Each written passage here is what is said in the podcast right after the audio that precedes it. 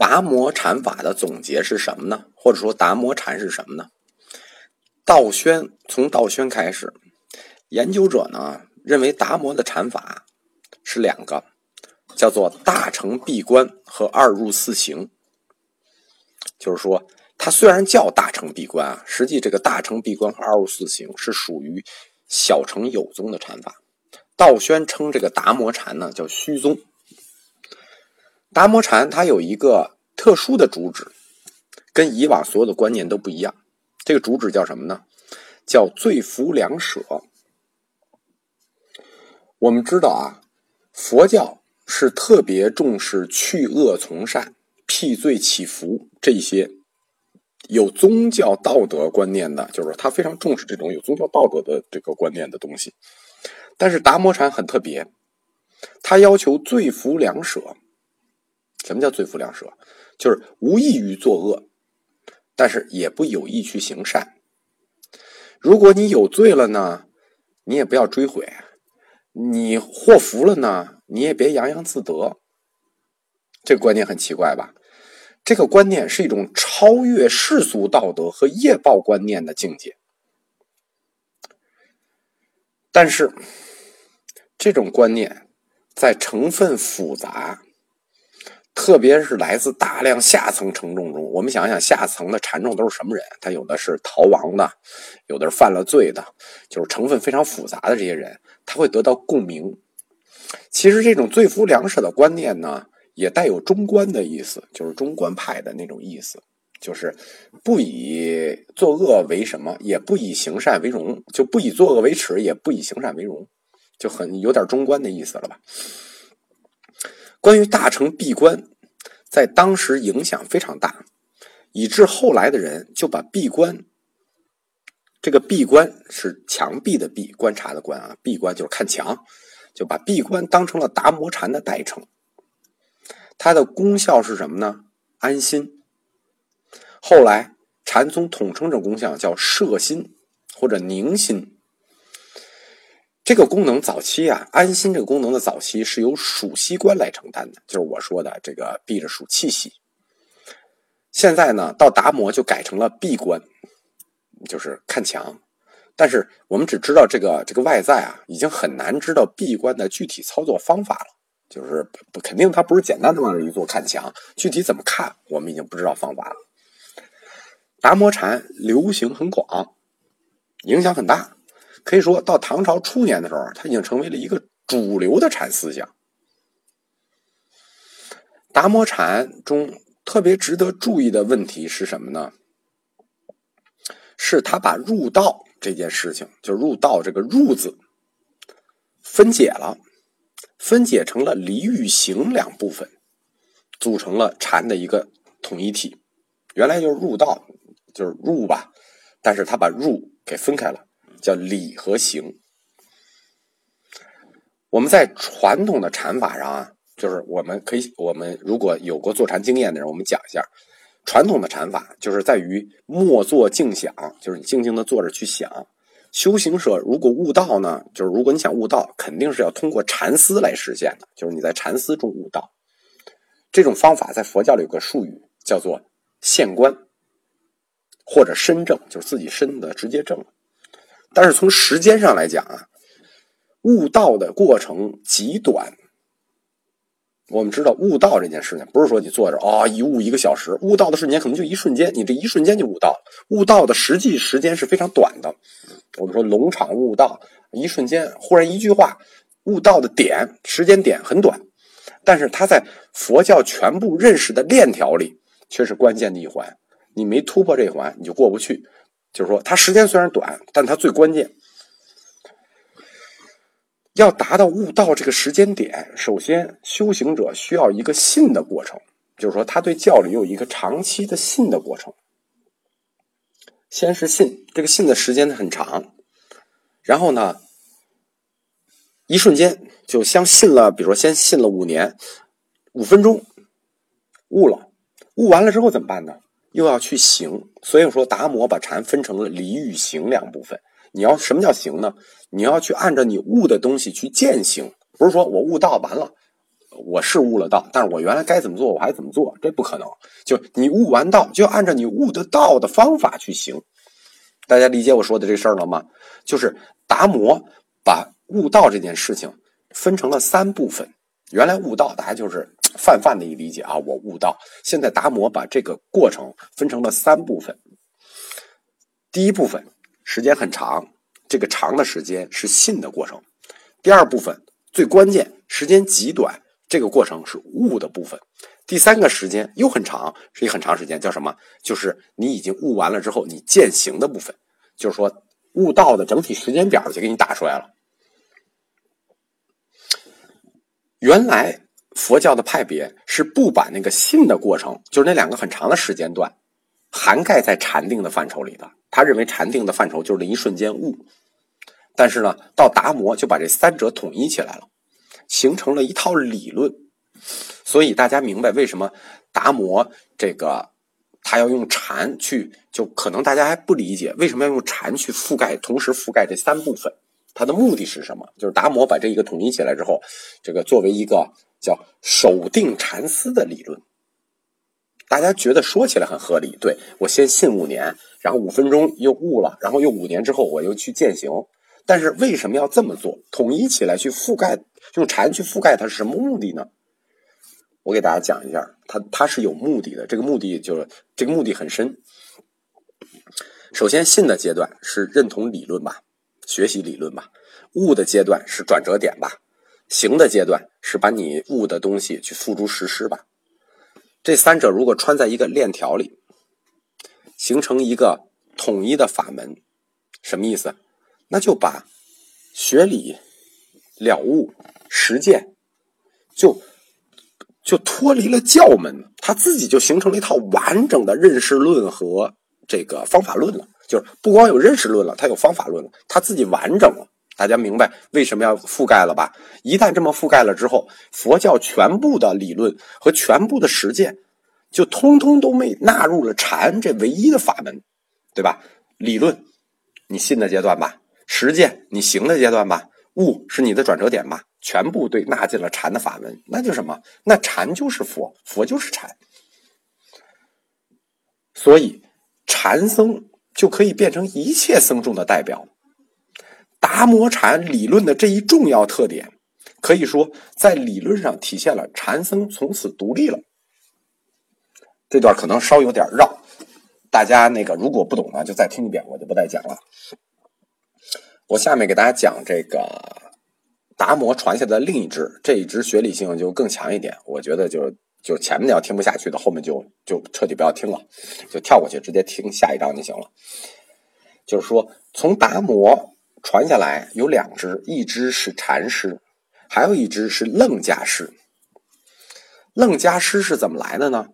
道宣在《慧可传》里是这么写的，说达摩禅师以四卷楞伽授可曰，授给慧可说：我观汉地唯有此经，仁者一行，自可得度。就是说你们只要拿了这个经，你们就自己度自己吧。所以说从此慧可门下有一批专门以此经为修行指南的僧人，就叫楞伽师。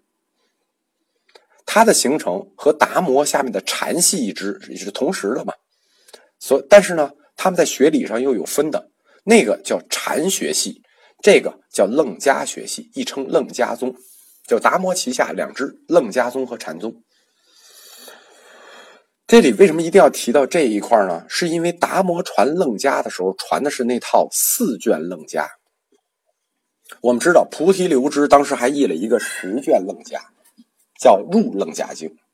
达摩和慧可是完全可以使新译本的，但他用了南朝旧本，在学理上他是非常值得讨论的。我们就来讨论一下楞伽经和楞伽师这个事情。首先我们来看一下寂静这个词在佛教里的定义是什么。寂静，寂静即是涅槃，亦作寂灭，它与佛性、法性、实相、真如、如来藏是同类概念。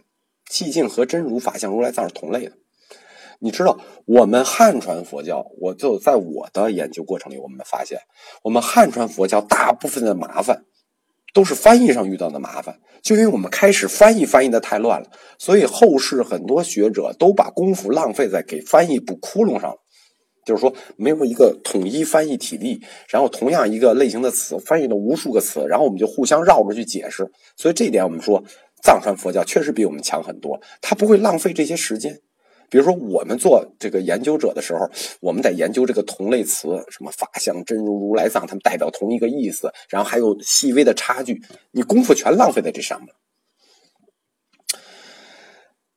把寂静如果作为终极目标，就是不是把静如果作为啊，就是寂静作为终极目标啊，它是佛教各派的一个共性，它不光是终极目标，它也是佛教去观察世界本体和观察问题的一种方法。但是对寂静，我们记住啊，寂静亦作寂灭啊，对寂灭这个词的性质和内容各派解说不一样。大家们发现没有，寂静和寂灭它竟然是一个词，那你说这个里头是不是就有区别？小乘普遍认为涅槃是什么？涅槃是灰身灭智，而涅槃经认为是什么？寂静是常乐我净。这二者完全对立啊，一个是完全没有了，一个是那个有还挺爽，对吧？常乐我净，四四等境界，这样二者就完全对立起来了。四卷楞伽经的寂静观是什么呢？是离两边，是把离两边的性空视作涅槃性空的道理。而性空的精神状态是什么呢？是众生皆有的如来藏。所以四卷楞伽这个宗教理论体系和达摩禅的哲学是通的。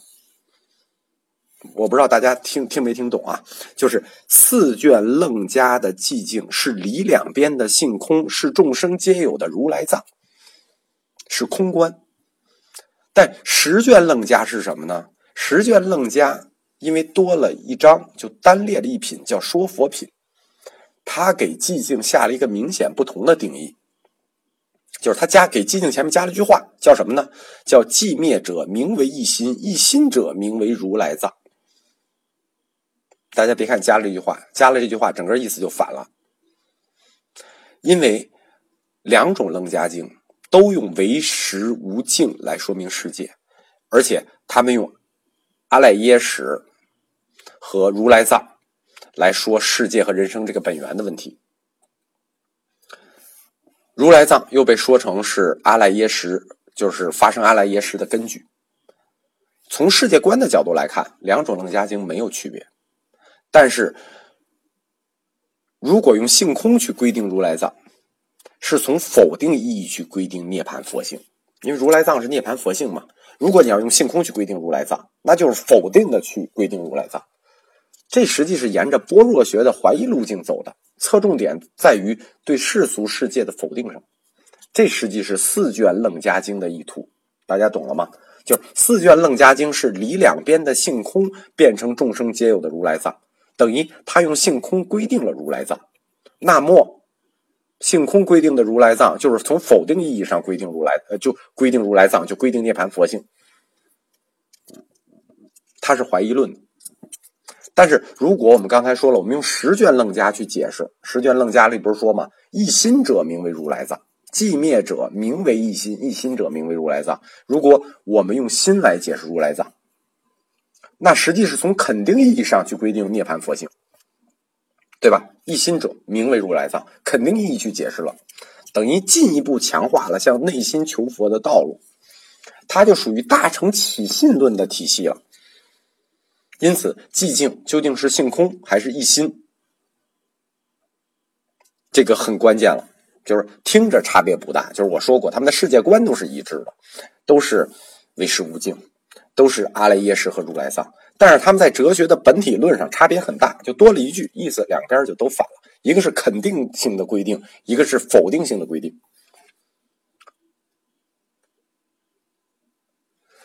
四卷楞伽它只有一品，叫一切佛语心品，意思是说什么呢？就是说本经是诸佛所说的核心，所以后来的楞伽师和禅师就将核心的心，就是一切，你看佛与心品，这个心解释什么呢？解释成精神本体的心。四卷楞伽所讲的这个心，解释为虚妄法。虚妄法本性是什么呢？对吧？虚妄的法本性是什么呢？虚妄法嘛，本性是空，必须被摒弃。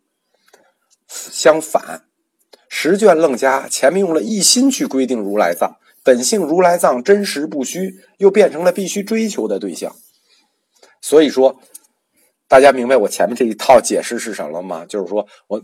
达摩和慧可之所以不用十卷楞伽去做指导，而是用四卷楞伽做指导，实际他们还是用性空离两边的性空否定意义去解如来藏，他不承认万有。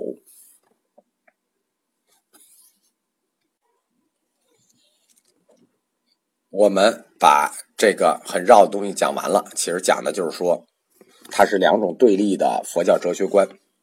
从后面的记载来看啊，就是楞伽师的情况是就是非常复杂的，就是信奉达摩传下来的楞伽的有两种人，一种人叫不出文记者，另一种人叫做楞伽抄书者。什么叫不出文记呢？就是这帮人自己不写理论，都是口头传。不出文记者有谁呢？楞伽师不出文记者最有名的是灿禅师，这个人后世就认定他为禅宗的第三代祖师僧璨。主要认定第三代祖师僧璨的根据是当时挖出一块碑来，呃，当时还有一本书叫《辩义记》，里头提到僧璨禅师于泸州，就是今天安徽合肥独山烧香求水。近代考古有一块碑，上面就是挖出来之后，上面就就直接写着大隋开皇十二年七月，僧璨大师隐化于这个宛公山，道信为记。道信就是四祖道信嘛，就是有这两件文物，就基本上可以确定僧璨确实是禅宗的三祖，但是他实际就是当时楞伽师中的两两两类人中的一类。一类楞伽师是不出文记者，就不留文字，另一类是专门给楞伽著书的人。不出文字的代表人物就是三祖僧璨。我们说过，这个时代的就已经有了这个佛教史学家道宣。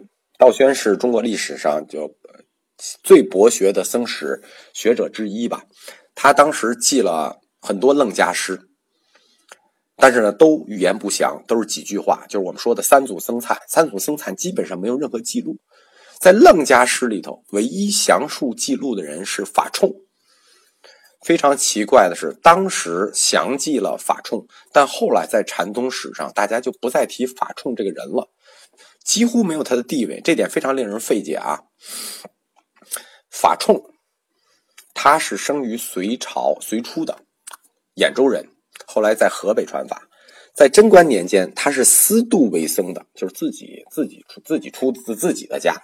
后来他遇到了二祖慧能，啊不，二祖慧可，遇到可禅师，依南天竺一乘宗讲之，又得百变。实际什么意思呢？从分支角度来讲，从二祖慧可传下来两支，一支是禅宗的三祖僧璨，一支是楞伽宗的三祖法冲。法冲的活动中心是在今天的黄梅、潜山、宛公山，实际也是禅宗僧璨道信弘忍活动的地方。我们知道禅宗史上特别尊崇标榜自己是南天竺一乘宗，它实际就是由法冲扩大的和弘扬的，而且就是同样作为达摩、慧可下面传下来的三祖，另一支的三祖在禅宗史上几乎就没有地位，就这么重要的人物就没有记录，就如果没有当时道宣的记录啊，我们基本上就看不到他的记录。关于南天竺一乘宗呢，它应该是一个楞伽学和三论学合流的产物，当时在江南地区有相当的影响力。但是从这个正统的佛教研究者来看呢，楞伽师都属于这个荒荒诞狂狂悖的一一类型。为什么呢？因为这些人都是跟三论学合流的。我们知道三论学的这帮人啊，就是关和就义这帮人特别爱争论。当时道宣我们知道作为南山律宗的祖师，他就站在律学的基础上批评过这个这个楞伽师，说他们叫做为邪慧为真解，以乱实为原治。说明什么呢？就通过一些历史记录我们知道，就包括后来楞伽师没有了，通过历史记录我们可以知道啊，无视戒律，随意发挥，这都是楞伽师的共性。